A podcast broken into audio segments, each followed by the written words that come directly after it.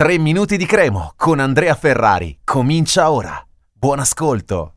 Ultimo giorno di mercato, ieri sera è spuntato il nome di Bakayoko del Milan per il centrocampo della Cremonese, un calciatore che non si può discutere, un calciatore che è vero in questa stagione non è mai sceso in campo, l'anno scorso però col Milan campione d'Italia ha fatto una quindicina di presenze, un giocatore che verrebbe a rilanciarsi, d'altronde per la situazione in cui è la Cremonese un giocatore così va benissimo perché non possiamo pretendere di avere dei titolari fissi di altre squadre, vai a prendere giocatori che comunque hanno una discreta esperienza in Serie A e non solo, perché poi Bakayoko ha giocato anche la Champions League, l'Europa League, ha giocato anche in Premier League, eh, ha anche una presenza con la Francia, con la nazionale maggiore e quindi è un giocatore che verrebbe a Cremona a fare il titolare e ci serve come il pane perché è uno che dà il cambio a Castagnetti, ha caratteristiche totalmente diverse, andrebbe andrebbe a formare una cerniera di centrocampo bella solida con, con, ehm, con anche Pickel e, e soprattutto Meite. E quindi è un giocatore che mm,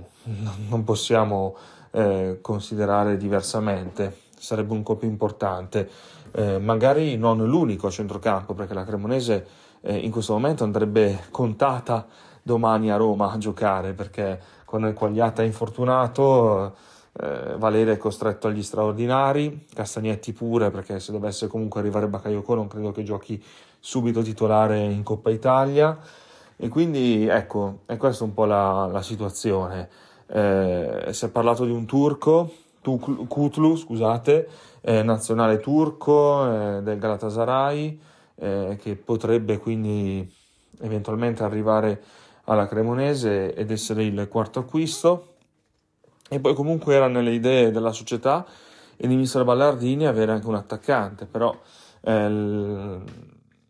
la questione è più complicata del solito, a meno che salti fuori un nome totalmente inaspettato come è stato per Bakayoko nelle ultime ore, perché Cutrone resta a Como, eh, Shomurodov è andato allo Spezia, Botaim sembra che vada alla Sampdoria, eh, Bonazzoli mi sa che non si muove, eh, Lasagna va al Genoa in cambio di Semper. Eh, e quindi forse si rimane con lo stesso attacco, di altre voci non ne sono uscite. Eh, fino alle 20 quindi possibilità di fare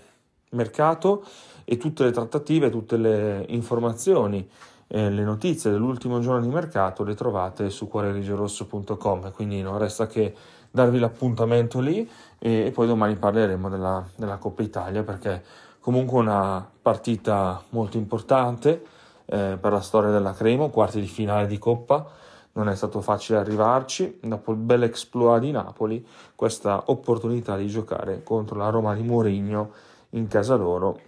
E poi chissà se, se sarà un'altra impresa, sarebbe naturalmente fantastico, però intanto vi, vi, vi diamo tutte le ultime di mercato. Un saluto e forza Cremo.